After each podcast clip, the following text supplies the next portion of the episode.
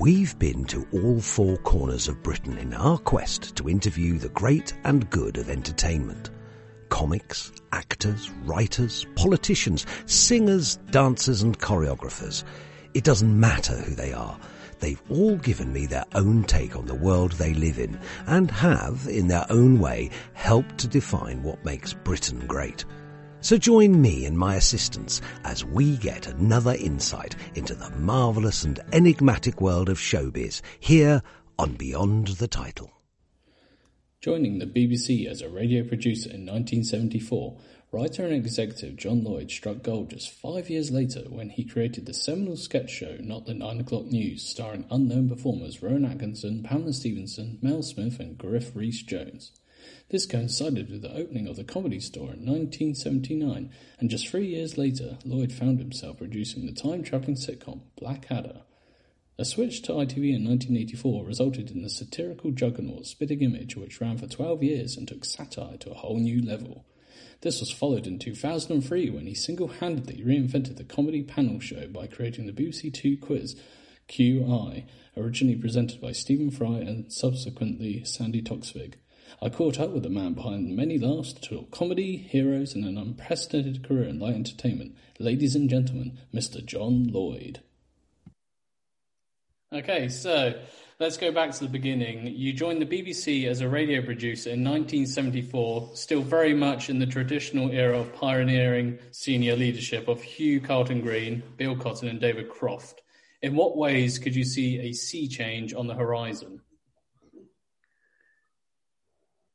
Oh gosh, I don't think we had any idea what was going to happen. Um, the BBC seemed to have been there forever, and it seemed solid and very uh, sure of itself. You know, that was the hallmark of the BBC in those days. People sometimes say it was very patrician and very white, but the principles laid down by Lord Reith all those years ago were very um, you know, they were very strong. The BBC, we believed in, we believed in what we did. We were all paid half of what people got from, you know, independent uh, broadcasters.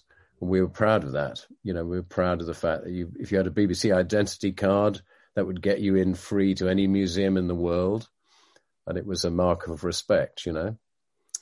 Um, and that self confidence sadly has sort of gone really. BBC is nervous you know, very beleaguered. Um, and really, I think all the way through uh, my time of the certainly the 70s and the 80s, you know, uh, the BBC felt it was doing a good job and the country agreed with it, you know. Uh, and there was, although governments of every hue have always, you know, hated the BBC. When you're in power and you get held to account, you hate it. And of course, when you're in opposition, you like them uh, and it's about about balance. But um, sorry, it's not a very funny answer that, but it's something I feel really strongly about, and it's a shame that you know that what one of the differences really with the modern BBC is that BBC was a very creative organisation, and you mentioned, you know, Bill Cotton was a wonderful light entertainment producer. Hugh Carleton Greene was a highly creative guy, and that's the way it worked. And and because the BBC was run by creative people, they recognise that creative people don't need to be micromanaged. You find the best people you can, and then you let them get on with it, which is the way you know that I was trained. And Josh will have got that impression, I'm sure, when listening to Paul and uh, Beryl um, and everyone on the on the comedy controllers thing. Is that if you were a BBC producer, they used to say, "There's only two jobs worth having in the BBC." One is the director general, and the other is a producer.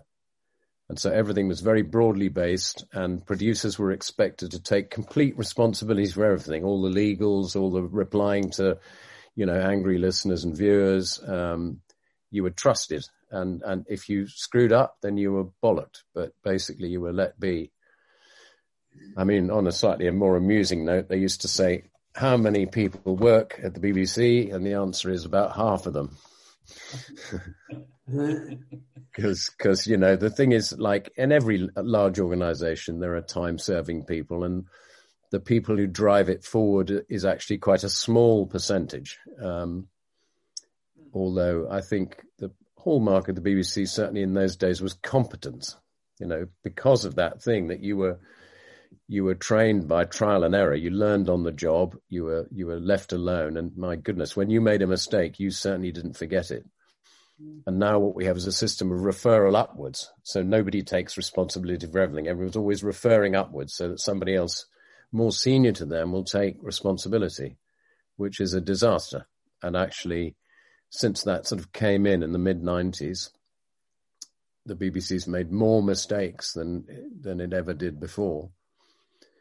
Because it, it's a it's a basic principle of management, I believe, is you know hire the best people you can afford and then trust them, and if they screw up, fire them. Yeah. That's really management in a nutshell. Whereas now, what it is is right, everyone's got to do a lot of form filling to get in. And when they do get in, they're not allowed to do what they came to do. They're told what to do or criticized or, you know, belittled or told that they aren't senior enough to do things. It's, it's really, it's really a shame that it's, it's got to that, but that isn't, that isn't a BBC problem. That's a, a national, possibly even an international problem, which is that's true of the banking industry or the army or the police, you know, that everything is about fail safe management. Everyone's so frightened of making a mistake that they put these controls in place so that people can't, everything's government by committee. And, um, you know, famously, the great acronym, a hippo, everybody in a business meeting, a modern business meeting is waiting for a hippo to come along. And that's an acronym standing for higher paid person's opinion. So everyone is saying nothing until the boss has said, I think we should do this. And everyone goes, Great idea, sir. you know, it's kind of a crazy, crazy system. And, um, you know, I think you can see it even in modern politics now, you know, that you've got you know, basically n- nobody shoulders the blame. Nobody ever says in politics, the buck stops here. I'm the prime minister or the president. They go, oh, it was their fault. You know, it was the Mexicans or it's the public. You know, it's the public have been irresponsible with COVID. It's nothing to do with, you know, the government policy. Absolutely.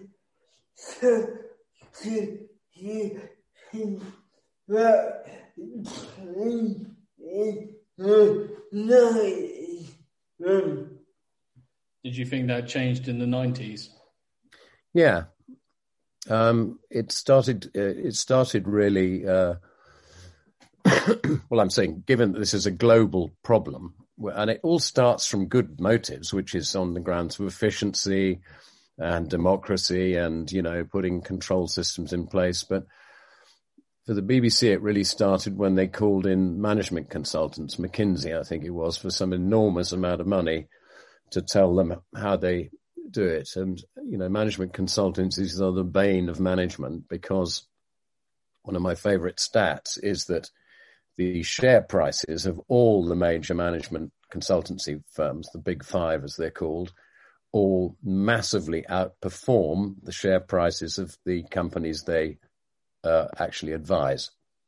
So it's a brilliant business model. They're making a lot of money basically giving not very good advice because the advice they give doesn't produce an increase in profits in the companies they're advising, but it gives them a great deal of profit. Profit. Yeah. In 1979, you created Not the Nine O'Clock News. What do you think it was about the socio-economic structure of the late 1970s which made the show hit such a chord with a certain demographic? well, good question, Josh. Um, okay, well, uh, basically, uh, what happened in 79, uh, when I turned, I was very cross. I resigned from BBC Radio in a ter- terrific temper because I'd been sacked from the Hitchhiker's Guide to the Galaxy by my best friend, Douglas Adams. I'd invented a, helped co-invented a show called To the Manor Born with a guy called Pete Spence, who was a great friend, which went to television without me. And I lost my temper and said, okay, I don't do this anymore. I worked so hard.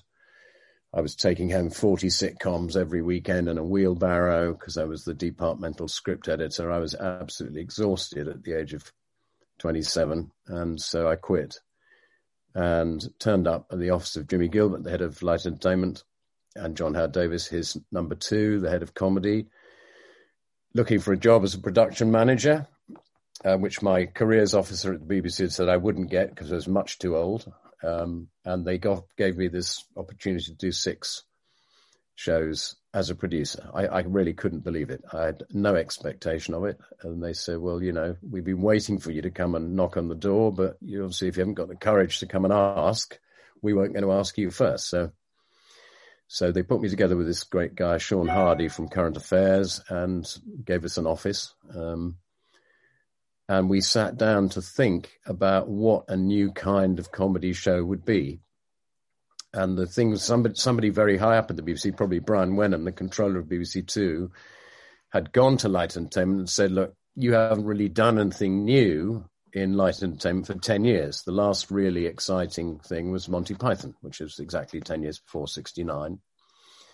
And then since Python finished three years later, you know, you basically got brilliant shows, but, you know, Porridge, the two Ronnies, you know, Dave Allen, they're all great but they've basically been running for decades almost, you know.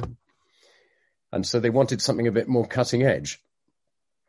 And so Sean and I sat down and, you know, with many of the great writers who are now famous, who were then some young radio writers mostly, sat down to think what, to look at the world and how comedy could reflect it better. Because I often used to say, in the two Ronnies, for example, if people go to a party, they wear blazers with gold buttons, cavalry twill trousers, and they have cravats, and they're all very polite and so on. I think, well, yeah, my parents probably look a bit like that, but that's not the kind of party I go to. You know, the kind of party I go to is in Camden Lock.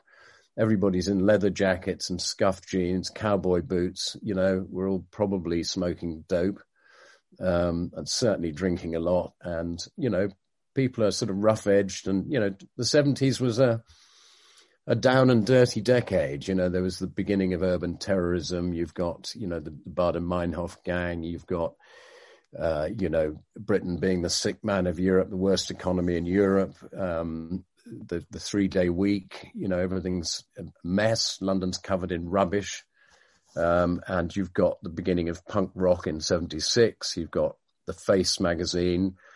So it's, you know, it's urban, it's gritty, it's shabby, it's great fun. We're all young and we wanted a show that reflected that, our perspective on it. So again, the two Ronnies, when the two Ronnies went to the pub, they played Shove Halfpenny, you know, a game that we'd ba- barely never heard of, you know, or Skittles.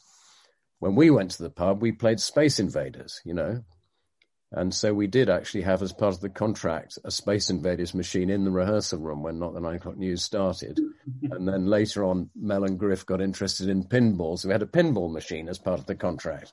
Again, you'd never get that past anyone now because it's not, it's not apparently showing value. I mean, that if that appeared on the budget, you'd be fired, you know? but actually, of course, what it meant was it kept people happy while people were arguing about the funny lines they could play pinball and they, the productivity shot up, in fact. So all those things about not the nine o'clock news, you know, television is rather like advertising is actually extremely slow to, to reflect actual, uh, actual cultural differences in society at large. Is years behind usually. Um, and so we basically kind of reflected the story of our lives. You know, a phone box in the two Ronnies is a place you go to make a phone call. In not the nine o'clock news, it's a lavatory. You know, you open the door and somebody's shat in the corner. Use the, use the telephone book as loo paper. Mm-hmm. And then there's a queue of people having waiting to go for a wee in it. You know, that's what you know. That's a very good joke, but it was essentially the way we saw things. So it it was and this is a a way of peeling off the layers of you know received wisdom and cliche that everybody else is doing. So, for example, with doctors, you know, uh, I often say that if people went to the doctor as often as they go to the doctor and the two Ronnies, we'd be very sick indeed, you know, because doctor sketches are a staple of comedy. And of course, the doctor in the 70s was always a bloke. And I remember when we first said, well, why doesn't Pamela play the doctor? You know, is Griff going to the to doctor, and we'll make Pamela the doctor and put her in a white coat and all that. You think, and it was such a radical thing, you know, to do that because nobody else was doing it. That wouldn't have happened in Monty Python or in in the two Ronnies.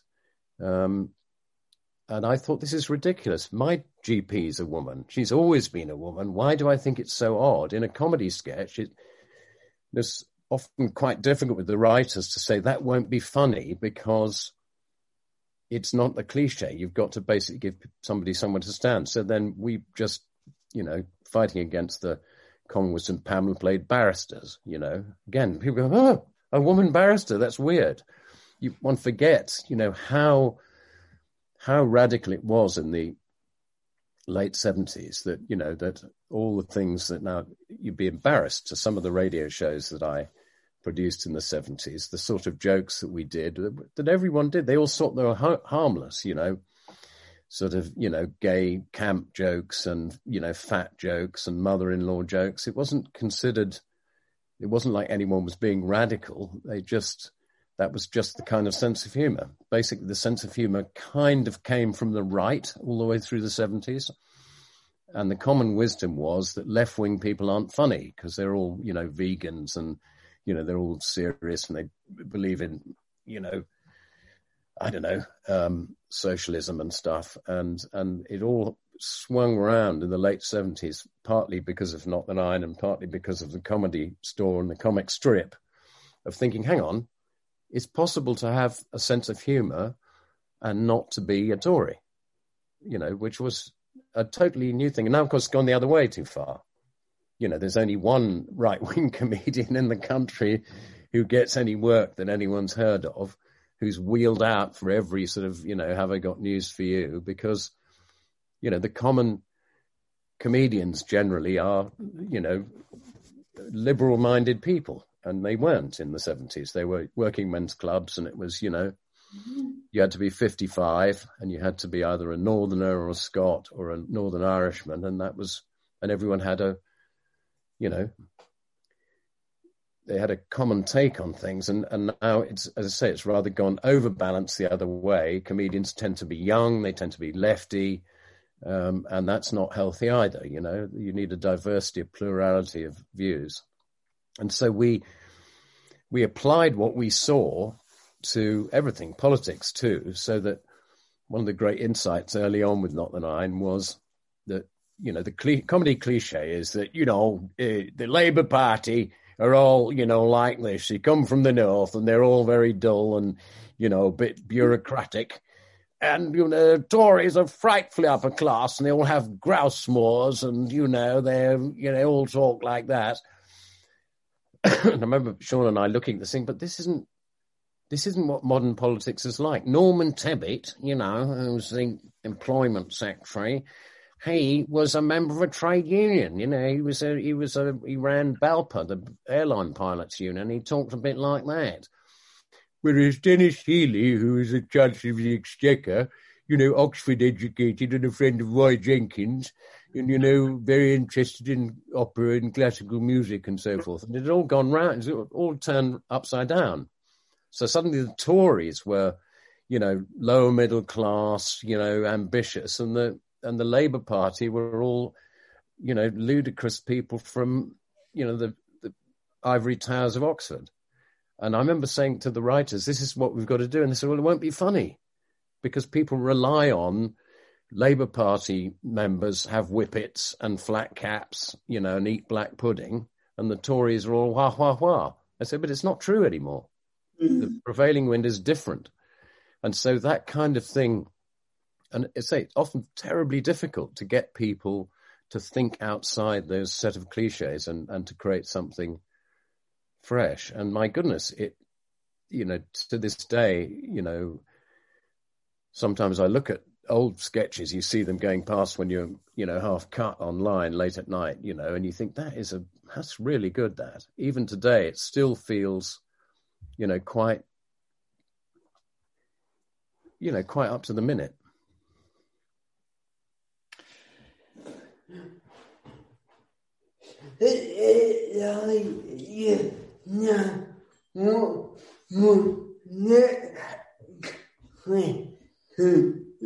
Yeah. Yeah, it's like you know what our next question is before we even asked it. No, what? you, you touched on a few questions already, but we'll carry on as, as, as we were anyway. Yeah. Uh, okay, this coincided with the opening of the Comedy Store in May 1979. How did producers of your generation go about finding the stars of the alternative comedy circuit a suitable TV platform? Well, you know, I went I went to see the comedy store right at the beginning. It might even even been the opening night. And Clive Anderson was doing a turn, and he used to do a sort of, you know, as a sort of joke, really, turn up as a barrister in a pinstripe suit and be very, you know, different to the people with, you know, safety pins through their noses and things. And he said, ladies and gentlemen, we have got, what a treat. We've got a very famous uh, television producer here with us, John Lloyd. And I think this is ridiculous. I mean, I've, on- I've only been in the building five minutes. You know, we'd hardly done any, uh, any stuff. I think just one series. And I got heck- heckled by Keith Allen, you know, turncoat, yeah, middle class fucker. And afterwards, um, we all went to the bar and Keith ripped a radiator off the wall and jammed me in a lift with it. Hang on, guys, I'm just like you. I'm, you know, similar age. You know, I'm in my twenties, and I come from a similar perspective. Already, we were seen as the enemy, you know, because we were actually on television, so we weren't radical enough. You know, we weren't enough of an outsider.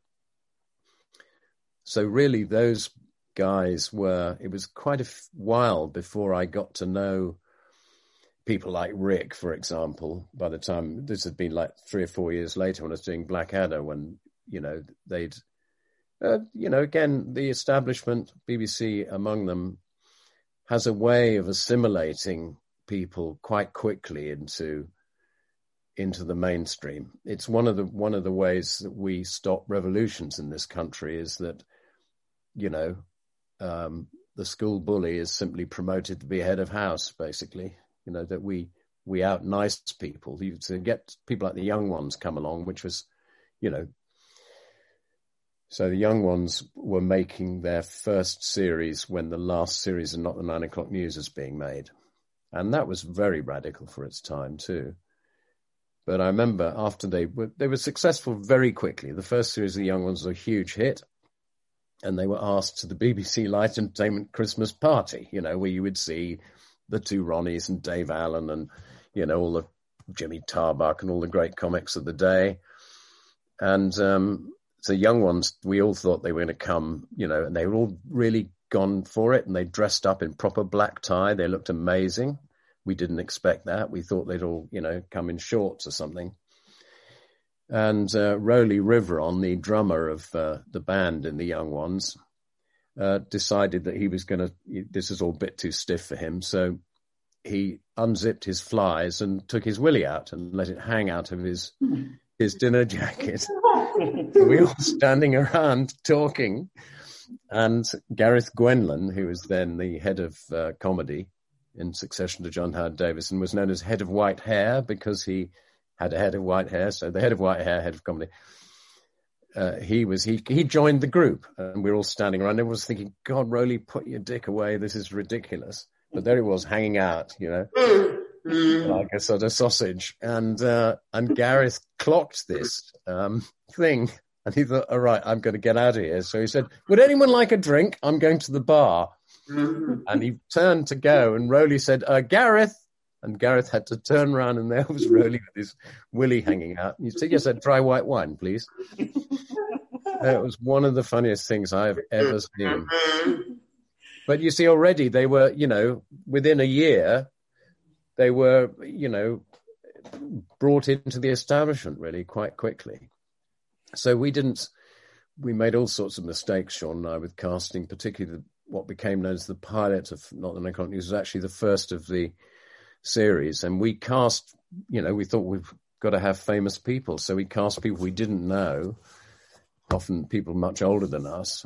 And then when that was cancelled because of the general election of 1979, we went and basically cast friends, people we already knew or, or knew knew of who were of similar generation. Ronnie Barker allegedly took offence to a sketch parody of the two Ronnies on Not the Nine O'Clock News. In what ways do you think this signalled the start of a sea change in British comedy, and how did you feel about his reaction? Well, um, so the, the, the way this came about is that Ronnie Barker had written a piece in the paper saying that not the nine o'clock news had gone too far and we were all too rude and we, you know, we basically crossed a line. And I thought, well, I grew up with the two Ronnies. I think they're hilarious. We all adulated them. We thought they were absolutely brilliant. But so I thought, well, I don't think we're that rude. The thing about not the nine o'clock news, it wasn't rude all the time. When it was rude, it was very rude and it was very honest. You know, would you like to rub my tits too? Just, oh, Whereas the two Ronnies was rude nearly all the time. It's just it was done in code, you know, it was all innuendo. So I went and watched the two Ronnies to reassure myself of this, and I counted in one episode 54 references to genitals. You know, cobblers, bouncers, ghoulies, you know, all that stuff. Either either excremental things, you know, it, will it'll be cool in Goole, and if if you live in live in it'll be absolutely you know wet. You know you you don't you know it's all strings and strings of naughty puns. I love it. You know my favourite stuff. But the idea that they were somehow incredibly clean and family orientated, and we were filthy and you know shouldn't be allowed was ridiculous. And the sketch basically written by a disaffected two Ronnies writer who'd got a bit fed up with things, as quite often. And, you know, it was a very silly, funny, and truthful thing. And reports had it that Ronnie Barker was very cross and decided he wouldn't sign his contract again. But Ronnie Corbett thought it was hilarious. So who knows? I mean, I'm glad I don't have to work in satire these days. I, I wouldn't be able to do that kind of thing. But in those days, when you're nobody, you think that famous people have, you know, a thick skin and they wouldn't even know you were doing it. And that's the way of the world. You know, young journalists come along and they write nasty articles about famous people thinking they don't have any feelings or they won't read the piece. And of course, the famous people haven't changed. They get hurt just as easily as anyone else. And of course, we, you know, we really respected Ronnie Barker and we were a bit, well, we are first of all a bit hurt by the article and then obviously a bit taken aback that he had taken it so seriously, really. Yeah. Something which I always find remarkable about your career is besides your substantial contributions to alternative comedy, you also produced the beloved sitcom To the Manor Born, which arguably became a BBC family favourite during the late 70s and 80s.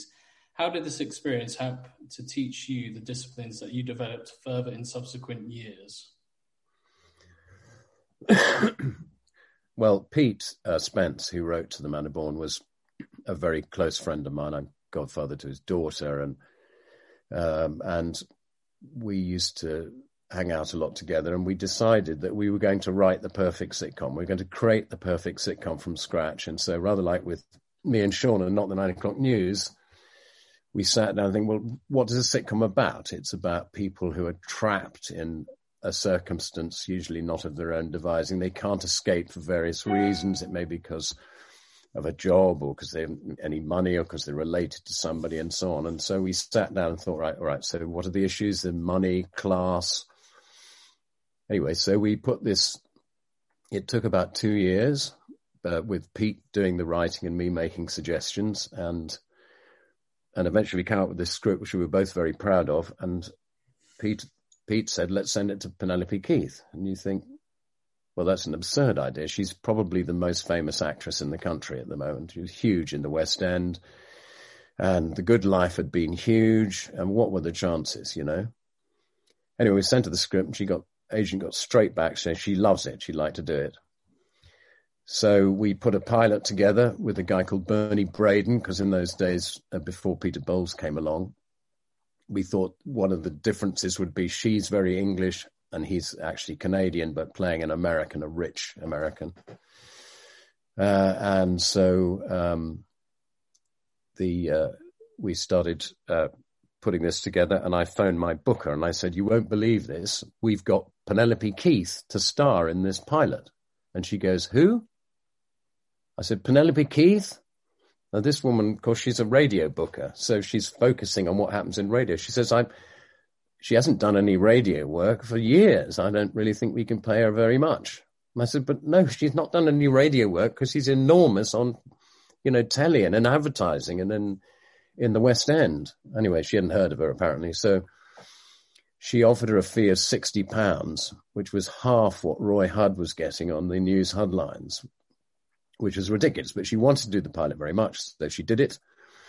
It went very well, and immediately she said, "John, I can't work for sixty pounds a week. I'm taking this to telly, and Pete's coming with me." So off they did, and off they went, and you know the rest is history. That the Christmas special after the first series got 27 million viewers, which was the highest audience for any kind of drama or comedy that had ever been on television in Britain. You know, it was up there with sort of the Olympics and things like that, which is extraordinary. So it was immediately a hit. And I did, Pete Spence said, well, why don't you, why don't you come with me as a co-writer? And I said, well, I, I got a, you know, I've got a job. So I used to go down to his house at in Dorking at the weekends and try and write with him, but it didn't work. We had a great producer writer relationship, but didn't really work. The two of us as writers, you know, it changed the sort of chemistry of things. So he went off, and jolly good luck to him because he's a great guy. In 1983, you produced the first series of Blackadder, which surprisingly almost didn't get recommissioned. In your opinion, what didn't work and what impact did Ben Elton have over its future success? well, um, as Josh probably knows, if he's done the research, I mean, I've been fired a lot of times by people, and and I'm very grateful that I am because it keeps you, it keeps you ordinary, you know, it keeps you from getting too big-headed. But actually, when we set out to make that first series of Blackadder, we got a bit cocky, you know, we'd done four series of Not the O'clock News, me and Rowan and Richard, and we, of course, we all thought we knew something, which you do when you're young and foolish. Mm. We'd won a couple of BAFTA awards, you know, and we thought, well, we know better than everybody else. So we don't want an audience because that limits what we can do. And so we made the sets too big to fit in the audience with the bleachers and the sets at the same time. And Rowan decided he wanted to be John Cleese, and so he wanted to write it, even though Rowan hadn't written a single word for Not the Nine O'Clock News. And he writes the best thank you letters in the world, Rowan. He's famous for it, but that's his skill. He doesn't write comedy. Richard writes the comedy and Rowan performs it. That's how it worked.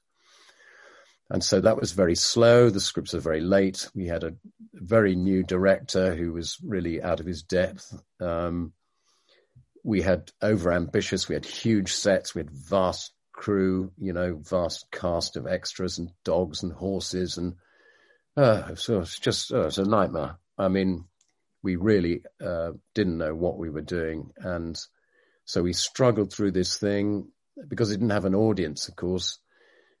Um, you could sort of you could indulge yourself with the editing. The editing took five months to do. It was crazy, and it was got so out of hand that some of the actors had died by the time it actually got got to air.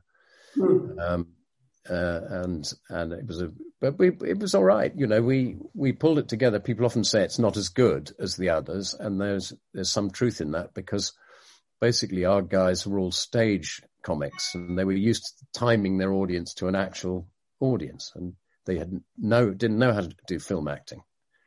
So the timing's all slow. And then when we delivered it my boss John Howard Davies says well he said i don't know if it's funny John, and it was meant to be very dark.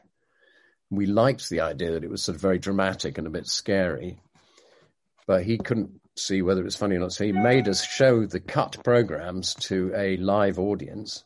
So that's one of the reasons it sounds very odd because it keeps we kept having to turn the laughter down. They laughed a lot mm.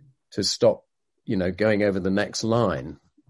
Um, so it sounds very odd.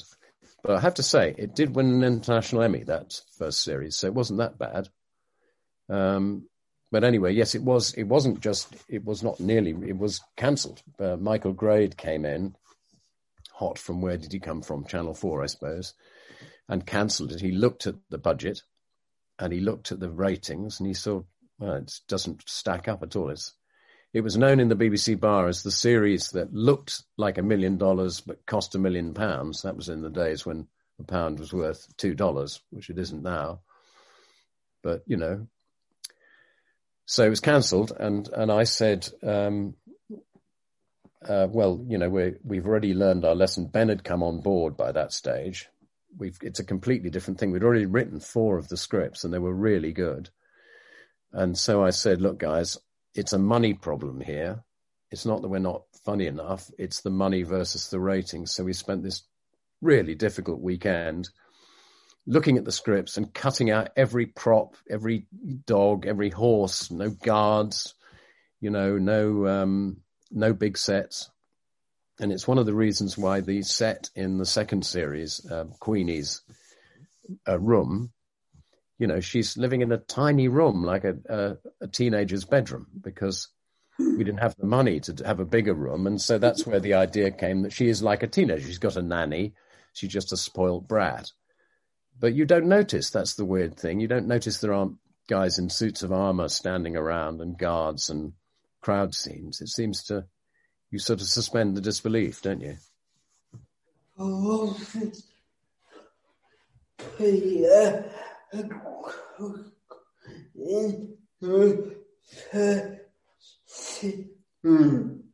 Wasn't Peter Cook in the first series? Yeah.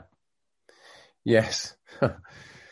there are also all sorts of people in the first series. I think they really felt like a fish out of water, and because you know we'd kind of developed um, this style of working which is sort of ahead of its time in a way, but it was, it's that thing of working closely with the writers and the actors and changing the script and mucking around in rehearsal. Um, Python did that, but few other people. And so, as you may have seen clips of people arguing about every single word of not just every line of the thing. And so when we had professional actors like Wilfrid Brambell, you know, the senior Steptoe from Steptoe and Son came for a small part and after listening to us argue about three lines for four hours, he left. He said, "This is ridiculous. It's the most unprofessional bunch of hmm. idiots I've ever met." And, and I said, oh, "Please, Mr. Brambell, please just bear with us." No, no, he wasn't having any of it. So um, yeah, uh, yes, we it's it's it's a shambolic um, system in a way, but it does work, and that's the thing that again, Blackadder stands up, doesn't it? You look at it now, you think, oh, oh, all I can remember is how painful it was to do in some ways. And actually, no, I remember what fun it was too. And, you know, uh, but I, you know, it's one of my core bits of philosophy that if it isn't difficult, it's probably not going to be any good. When I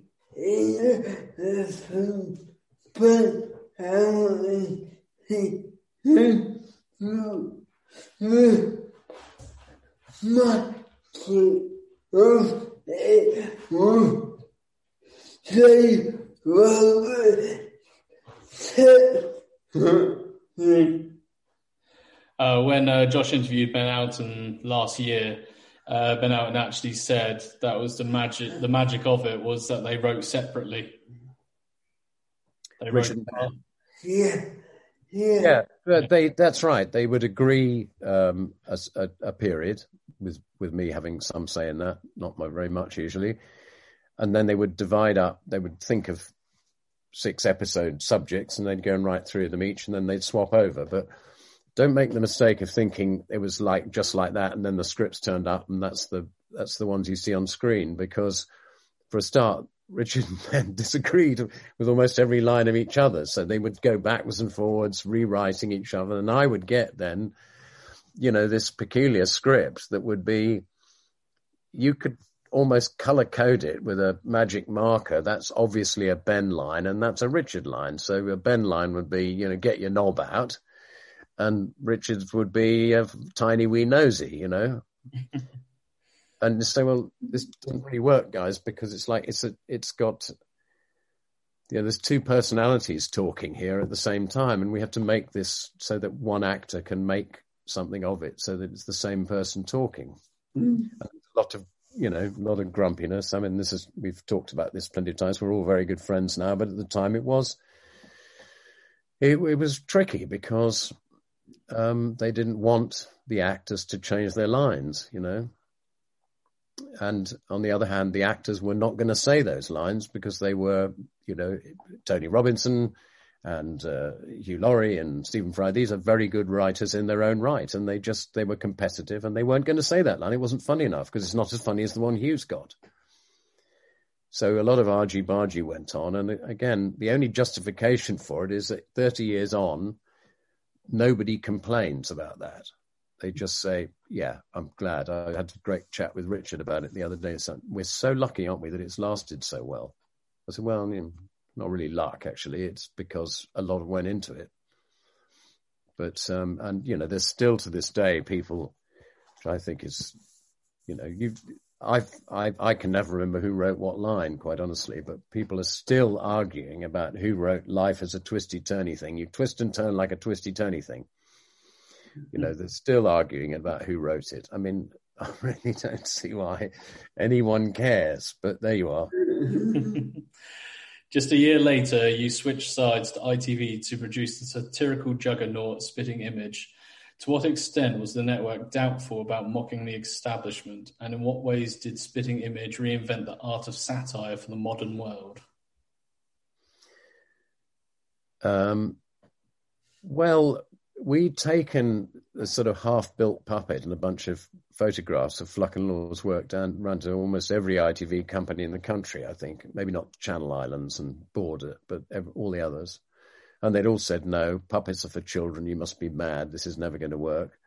And it's far too expensive. And then we went to Central Television. Charlie Denton, the wonderful program controller, said, I'll take 26. You think, what? Well, we can't, we haven't got enough puppets to do 26. Well, can we do 13 with a b- break in the middle? So he said, okay. So he, he was absolutely behind us. He's a very, very good producer in his own right. Um, but yeah, there was anxiety uh, up further up upstairs. But don't forget, you're much safer off doing that kind of thing at ITV than you are at, you know, the BBC because if you if you're seen as too radical, you get all the politicians weighing in and, um, you know, all the other ITV complaining you shouldn't have a bigger budget because it's, you know, whereas ITV, uh, nobody really cares, you know, and it's a commercial proposition and you live or die by your success. Um, so it's a bit of a shock when we cut together the first episode and it had six minutes of royal jokes in it. And Charlie, the program controller, called us, the team, you know, the, there were three producers there were, and the two, Fluck and Law, into his office and said, guys, I'm really sorry, but no royal jokes. Uh, the board have told me all the royal jokes have to, what, all the jokes? Well, why? So I can't say why, but you have to take them all out. I'm really sorry. And you've got to decide tonight because basically either you cut them out and you go on to fight another day and we can argue about it all next week and going forward, or you insist the jokes stay and I have to pull the program. And that will be the end of Spitting Image.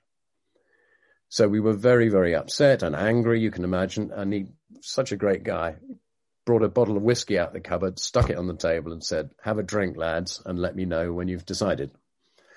So we sat and drank this whiskey for about two hours, and there was a lot of shouting and, you know, and doubt and all that kind of anguish.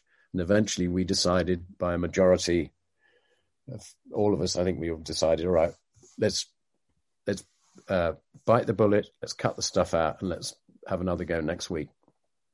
So we did it. It went out uh, you know, to terrible reviews, I have to say. Um, and the next week, they said, all right, you can put them all back in again now. So we used all that material we'd shot the previous week and stuck it in the second program. And the reason for it was, was that Prince Philip was going to open the company's Nottingham, new Nottingham studios uh, during that week, and they didn't want to upset him. Uh, because then he would have not opened the studios. Not that he'd have cared, Prince Philip, I'm sure, but that was it, you know. So that was about the size of the political interference. And, and later on, Robert Maxwell, um, the late lamented, was on the board of Central Television, and we had done this again, I thought sometimes they overdid it. The puppet people, um, puppet makers. It was a sketch where everything Robert Maxwell touched turned to shit. Instead of like Croesus, everything turned to gold when he touched it. Everything he had to sandwich, and suddenly there'd be poo everywhere. he touched the table, it to poo. It was brilliant. The tech, technical way they did it was absolutely brilliant, but it was thoroughly disgusting. And I thought, you know, well, okay, I'll try and get it through if you like. And one of the reasons it got through was that Robert Maxwell called the controller in his office and said, It's Bob Maxwell here, Charlie. That sketch is coming out, I'm sure, isn't it? Because I'm on the board. And Charlie says, No, it isn't, Bob. And it went through. So that was very another very brave thing Charles did because that could have cost him his job. How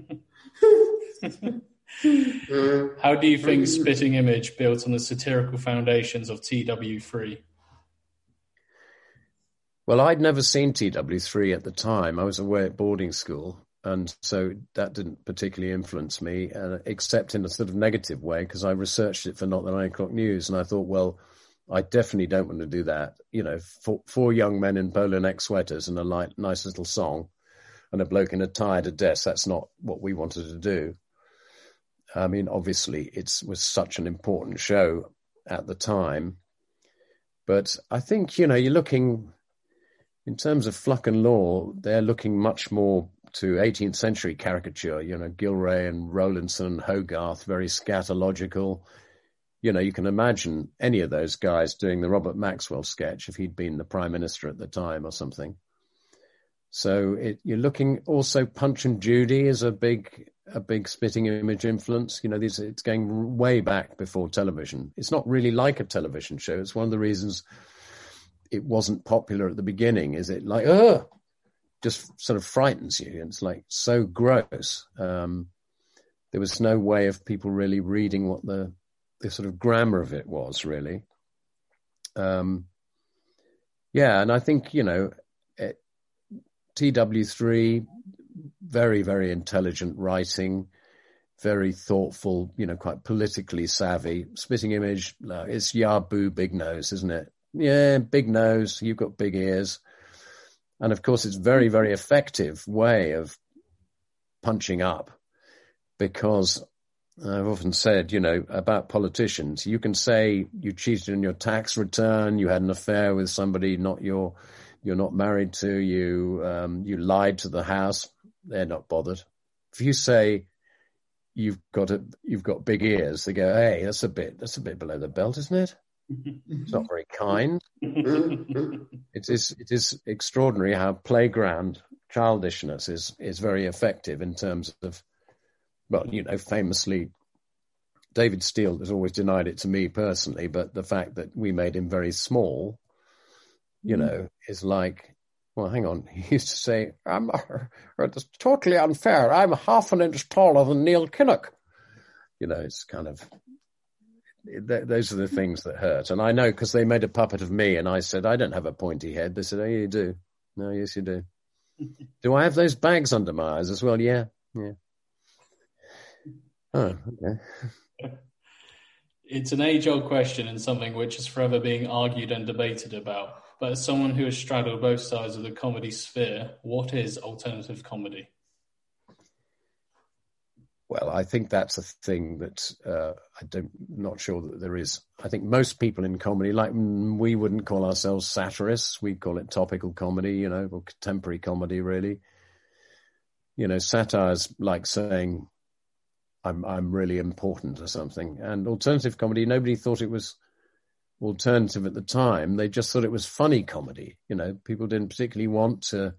They'd run out of enjoying Jim Davidson making jokes about black people, you know, which had lasted fine through the 70s, and people wanted to do a different thing, and they wanted to address issues that were important to them. And, you know, the good ones, of course, I mean, when you think about Punch and Judy, Rick and Ade doing the Dangerous Brothers, and, you know, which became sort of bottom, it's like, what is alternative about that? It's just people, it's just Punch and Judy again, is It's just absolutely silly. Um, and I don't think, I, I, I, think the main thing was that, as I alluded to earlier on, that the shift in what was allowable subject matter for comedy and what what attitudes you could have, what side you could take in it, as it were. And um, I was very influenced by going to see a talk at the Edinburgh Television Festival while I was still in radio. I'd been up to the Fringe and I'd just dropped in to the Telly Festival, and there was a guy called Gus MacDonald who was then a you know lefty um, program maker at Granada. Um, and is now a lord, you know, how he's now Lord MacDonald but he was making this impassioned um, speech about stereotyping in sitcom.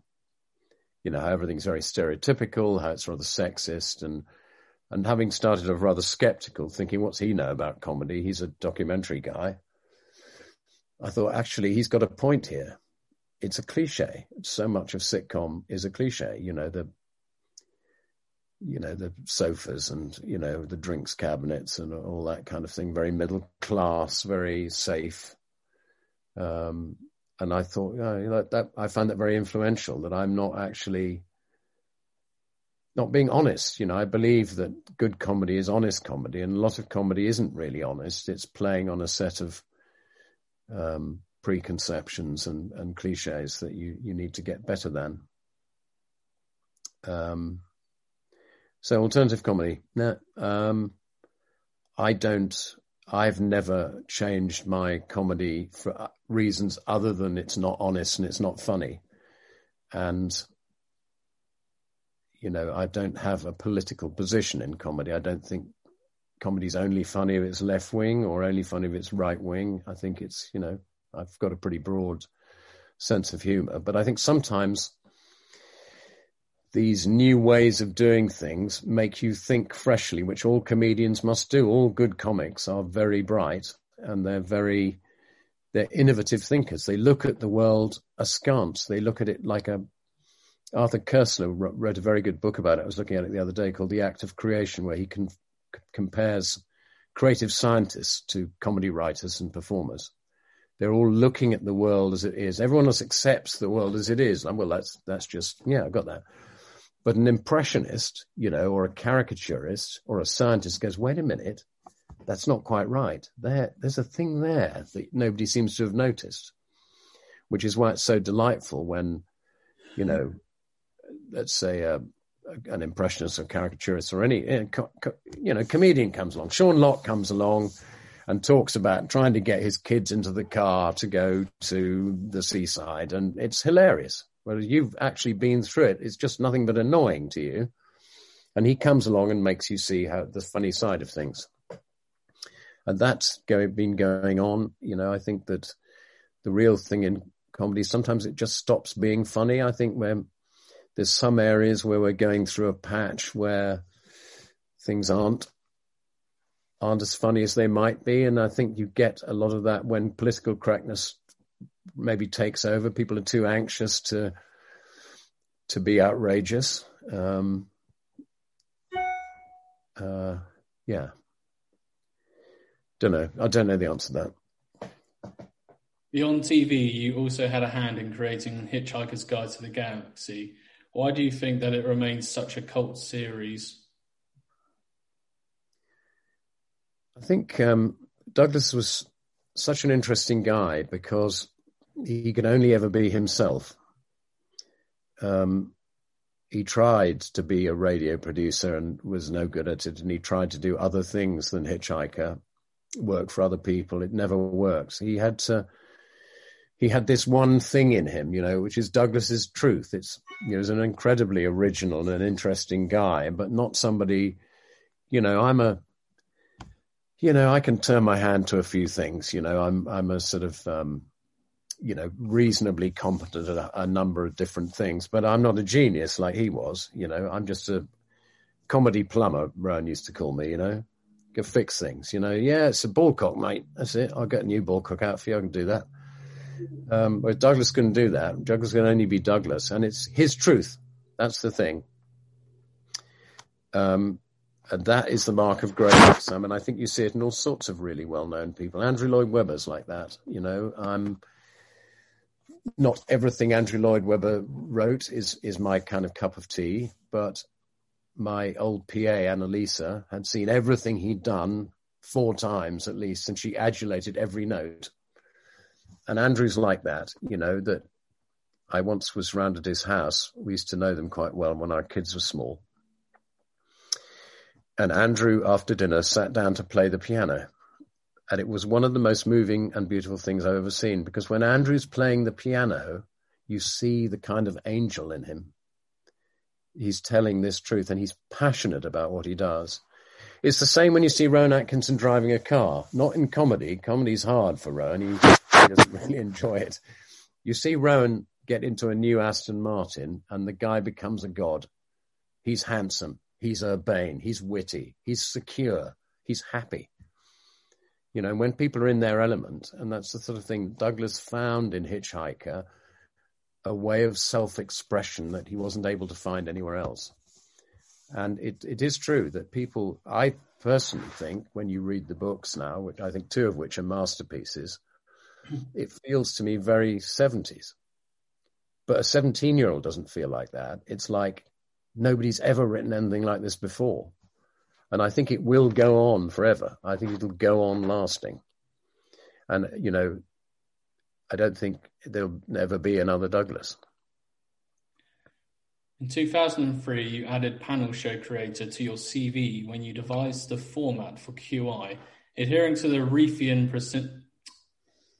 forgive me, adhering to the Reithian principles to inform, educate, and entertain. How did you gauge the series to appeal to the intellectual demographic?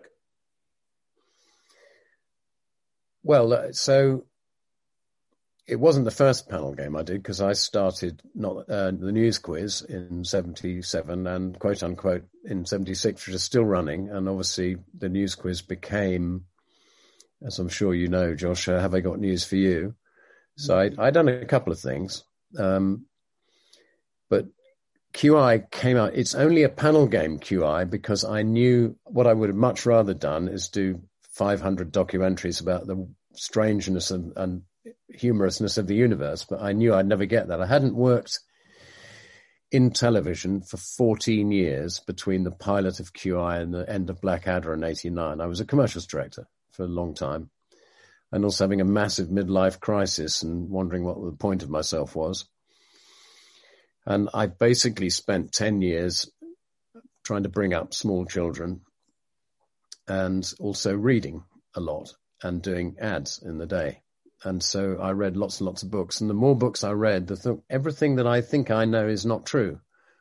All the things that I thought I'd learned at university and school are not true. There's there's more interesting stuff, and I became fascinated by this thing.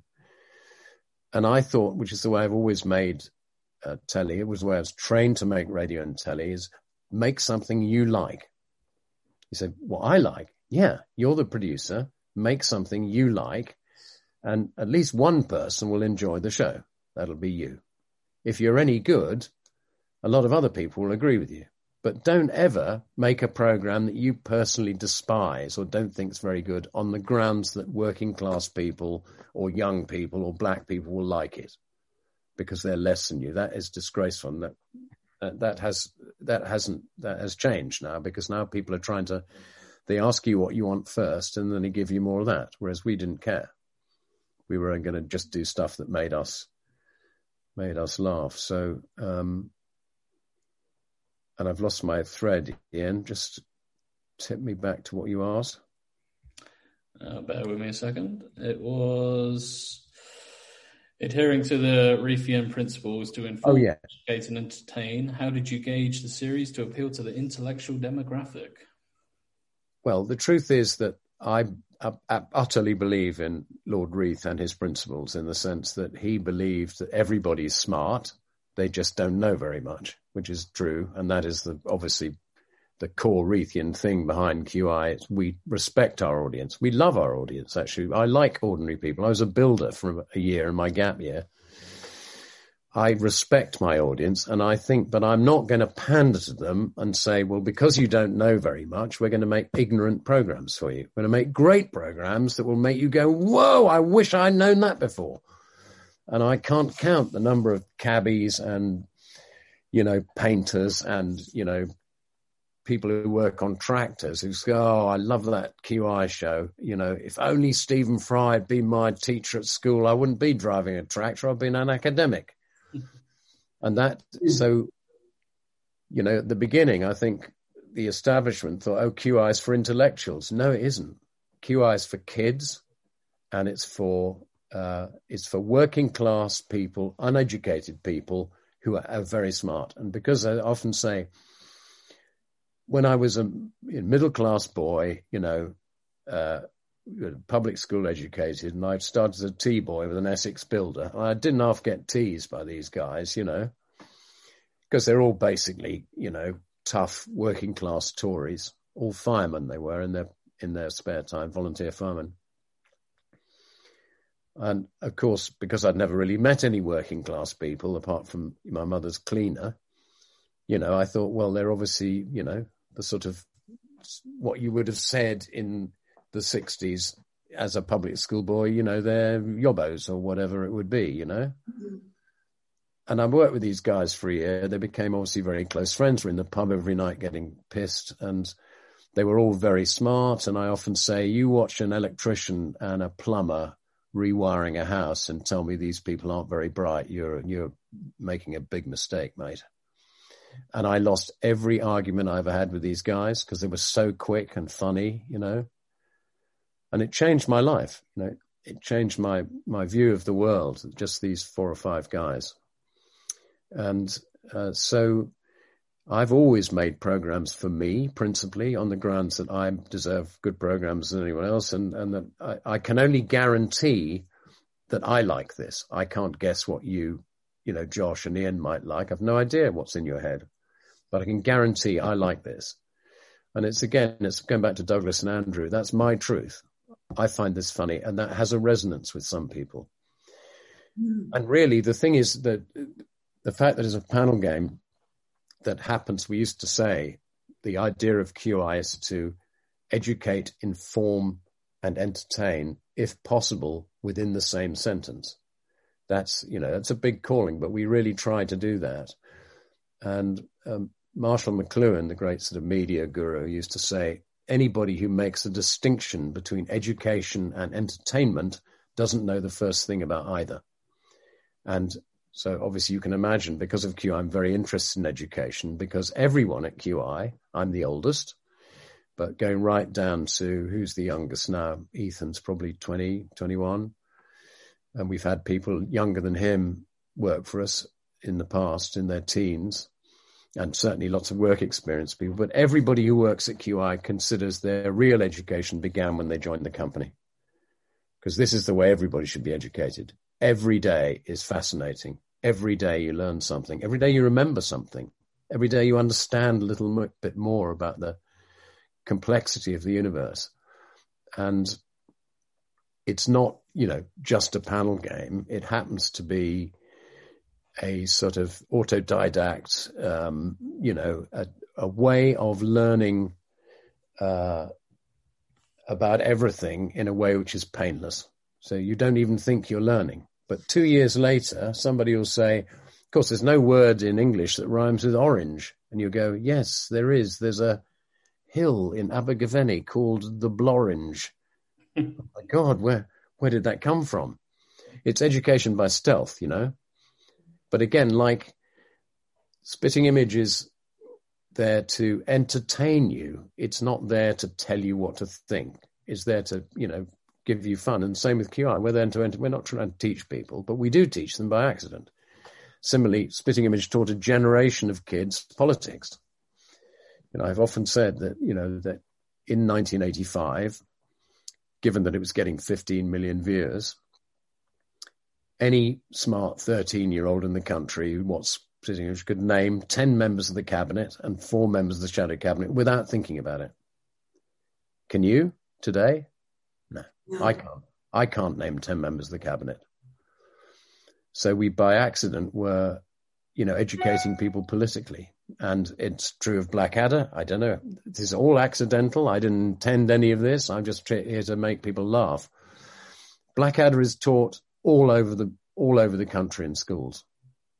You know, secondary moderns, public schools, I remember going to see my kids were at Marlborough College in uh, in Wiltshire, and uh, I went to see Harry's teacher, who used to work with me in advertising. He was a marketing director for Unilever, and I went to see him, and I said, "Matt, do you by any chance ever show Blackadder in your lessons?" He's a history teacher now, and he opened a cupboard, and there they all were, every single Blackadder episode.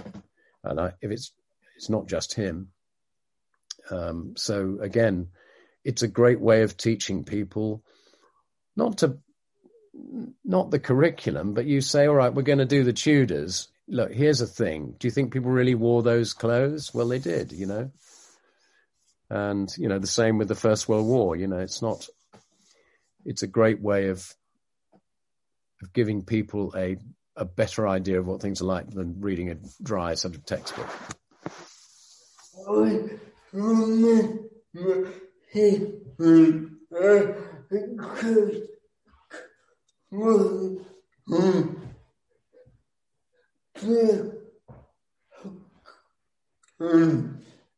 He remembers hearing a good quote from Bill Cotton.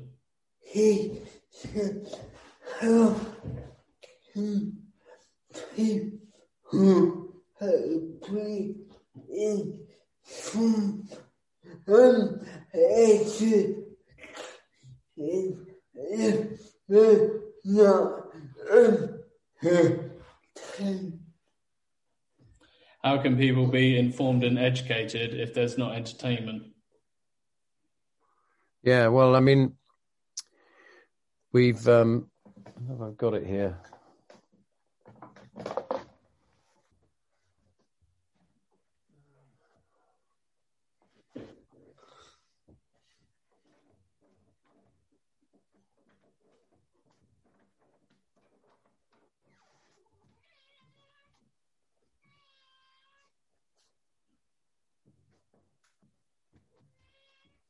Went out, Peanut, go out. So we did this. This is our box set, 10,000 QI facts, right? Hmm. 50 quid. It's got literally 10,000 facts in it. It's a work of genius, I think. And I believe that if you read that, you would be perfectly educated. You don't need anything else if you, if you in, digested that. So, you know, every lesson should be fun. Now, a lot of teachers use these books in class because they start off with an interesting fact and they get the kids interested. And once you've got a kid interested, you've you've won. In 2011, Britain lost a comedy legend, and you were put forward to present a tribute night dedicated to the legacy of David Croft. In your opinion, how significant was his contribution to British comedy? David Croft. Yeah. Well, he was great. I mean, you know, one of the one of the greats, and one of the nicest men too a dear man and an utter genius. Um, and a list of credits as long as your arm from I can't even all the were now Dad, Dad's army, and you know, I mean, a great guy and a great an honour to be asked too. I must say by his family. So, but there's so many, you know, so many from that generation. Sid Lotterby just died recently. He's another genius. In 2017, you appeared alongside Jimmy Mulville and Beryl Vertue in BBC Four Radio 4 Extra series entitled The Comedy Controllers, which celebrated the many landmarks in British comedy. On hearing the clips, what were the aspects of the story which surprised you the most? Oh, well, um, going back to your point, Josh, about alternative comedy, you know, like there's only really one kind of comedy, and that's funny comedy. I mean, it's either funny or it's not funny, and it's one of the the great thing about comedy is high risk, high reward. You know, it's possible to go through a whole career in soaps or news and not have any real highs or lows, particularly. It's sort of in the middle, but it's not possible in comedy. There's nothing more upsetting than something that's trying to be funny and failing, is there? Whereas something that's funny and working is the best thing ever. And that's the thing that stood out for me was how incredibly funny stuff, even before my time, even stuff from the 40s, you know, would be that is really great line. And I, I noticed again over time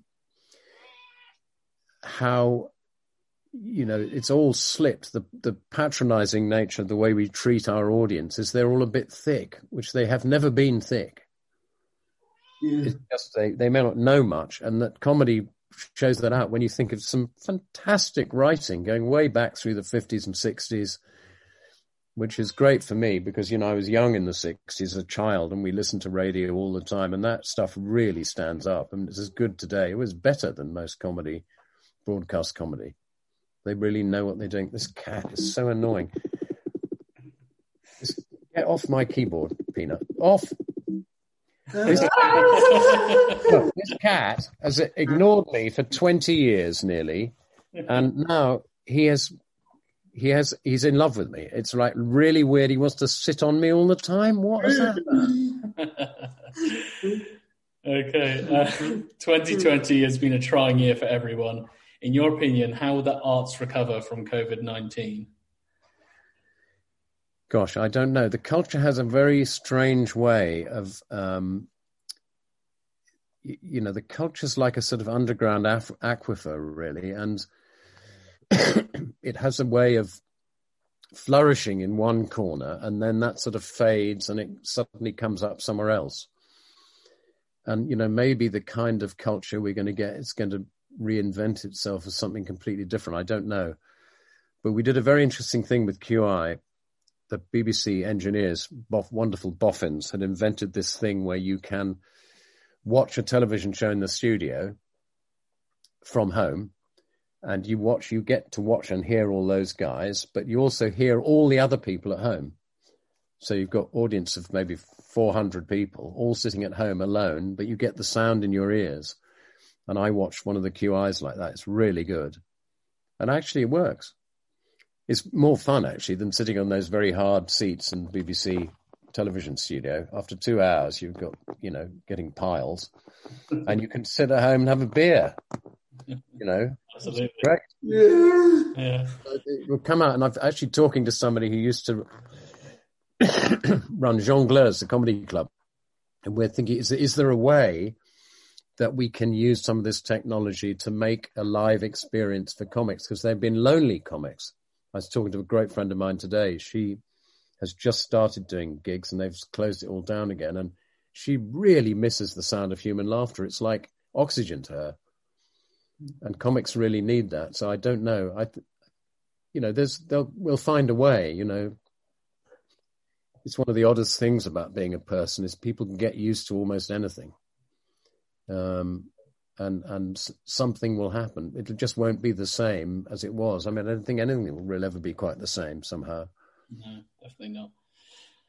Looking back at your career, what's your proudest achievement? Well, I would say the thing that went in parallel to that was that I'm proudest. I, you know, as I often said, I try not to do pride because it cometh before a fall. You know, but if I'm proud of anything, it's um, that I'm still married to the same person that I started out being married to 30 years ago, and that I get on really well with all my kids. And that's much part, much more difficult than doing work. I used to think I worked hard until we had kids, and I thought, oh no, this is really, this is really hard. And it's also much more important too. It's like, you know, when I started out, originally I wanted to be a crusading defense barrister, you know, and, uh, an advocate and a, um, yeah, sort of Perry Mason. And I'm glad I didn't do that because that really matters. Comedy at the end of the day, you know, if the episode's not very funny, nobody dies. In fact, it's usually the reverse. It's the goodies, isn't it, who are proud that somebody actually died of laughter at one of their shows.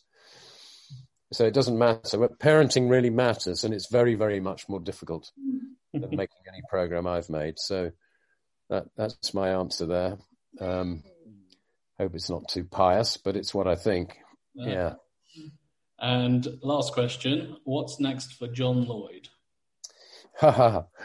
well, I'm just doing research for the S series, which has just been commissioned. So that is the most fun I've had in. Oh, it's, it's so great. Spandex and Spain. And what else have I been doing today? Um, all the sub-Saharan African countries. Just the pleasure of learning for the sake of it, you know. Probably it'll produce maybe two questions in the whole series, but there's that. And then Uh, my other fun thing is my son's band. He's called Waiting for Smith. He's really good. He's a brilliant songwriter, and I'm his manager, Brian Ego. My name is Brian Ego. Very nice to meet you. That, and then if I ever get time, is my unwritten novels. You know, because if uh, Josh may know this, but when Douglas asked me if I'd help him out with Hitchhiker, I said, "Well, yeah, of course I will, mate." Um, anyway, I've been trying to write a novel, science fiction novel called Gygax, and it was like 700 pages long. And I said, "Have this." You know, you can use any jokes from this if you want. I found it the other day. God, it was terrible. but so I have for the last 28 years been sitting on uh, a series of uh, four science fiction novels that I can't finish because I never have, seem to have time. Um, so that would be, that's what my wife thinks I should do next. So it'd be kind of closure, going all the way back to 78. Yeah. There might be good that is the thing. What? Say again?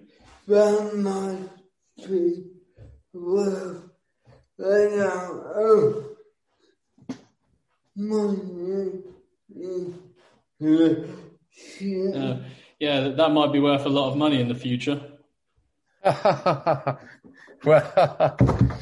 well, no, it's like you know. Um, again, I, I hope these things don't kill us, but the thing is, I've been very fortunate because I I've always done what I like. I don't I can't go to work if I can't. So I get more in the light. Can't see me. It's just how lucky am I that some idiot wanted to make me a producer in 1974 because I wouldn't have never said that. I've never wanted to be a producer in my life. I'm a writer and a performer, you know. But somebody saw in me something I couldn't see myself. And so as a result, I've hardly ever done a job that I didn't believe in. And the way I do it is I think, what would I like to listen to or watch on television that isn't there at the moment? And similarly with books, you know, I read a lot of books for QI, as you can imagine. Probably seen it in behind me. And this is the book I want to read. This series, a saga, it's called. It's an epic saga covering the whole of space and time, and it seeks to explain everything about the universe. And I want to know what the answer is. Okay. Activity. No. What that is yet. Do you know what that is yet? The answer to life, the universe, and everything. Yeah. Yeah. Yeah. It's not 42 either. It's another completely different number. No, no, I've thought about, I've been thinking about it a lot. Um, and I, I've sort of, if, if Douglas hadn't sacked me and if we had stayed friends, well, we stayed friends, but you know, it was never quite the same. It's sort of, this is the book we might have written. That's, that's the, that's the thing that keeps me, you know, because an interesting thing about Hitchhiker is that Douglas is very bright and he asked all the big questions. All the big questions are in Hitchhiker. All the things are in Plato and all that kind of stuff. Except that Douglas is young and he didn't know what the answers were. You know, he's only 26. You know, so it starts with a big question and it ends with a brilliant joke. And what I want to do is I want to have the big questions, the joke, and the answer. Yeah. That's the cherry on the top. The thing is, the reason that this is like this is because of this. And as I say, it's an, it's now it's a detective story. I don't know all the answers, but I want to allow the characters to tell me uh, where it ends up. Thank you to our guest for being the subject of another Beyond the Title interview. If you liked this, why not browse the website and see if there's anything else that takes your fancy. Don't forget to like our Facebook page to receive updates on forthcoming interviews and to see more information about me and what I do. Thanks again and hopefully see you next time.